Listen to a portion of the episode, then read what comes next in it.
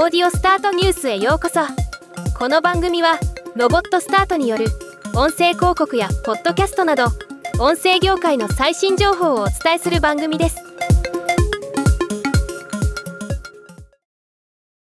ちょっと前のニュースになりますがスタンド FM さんが YouTube 動画を自動で音声ファイル化してスタンド FM に投稿できる移行サポートを提供開始したというニュースを紹介したいと思います。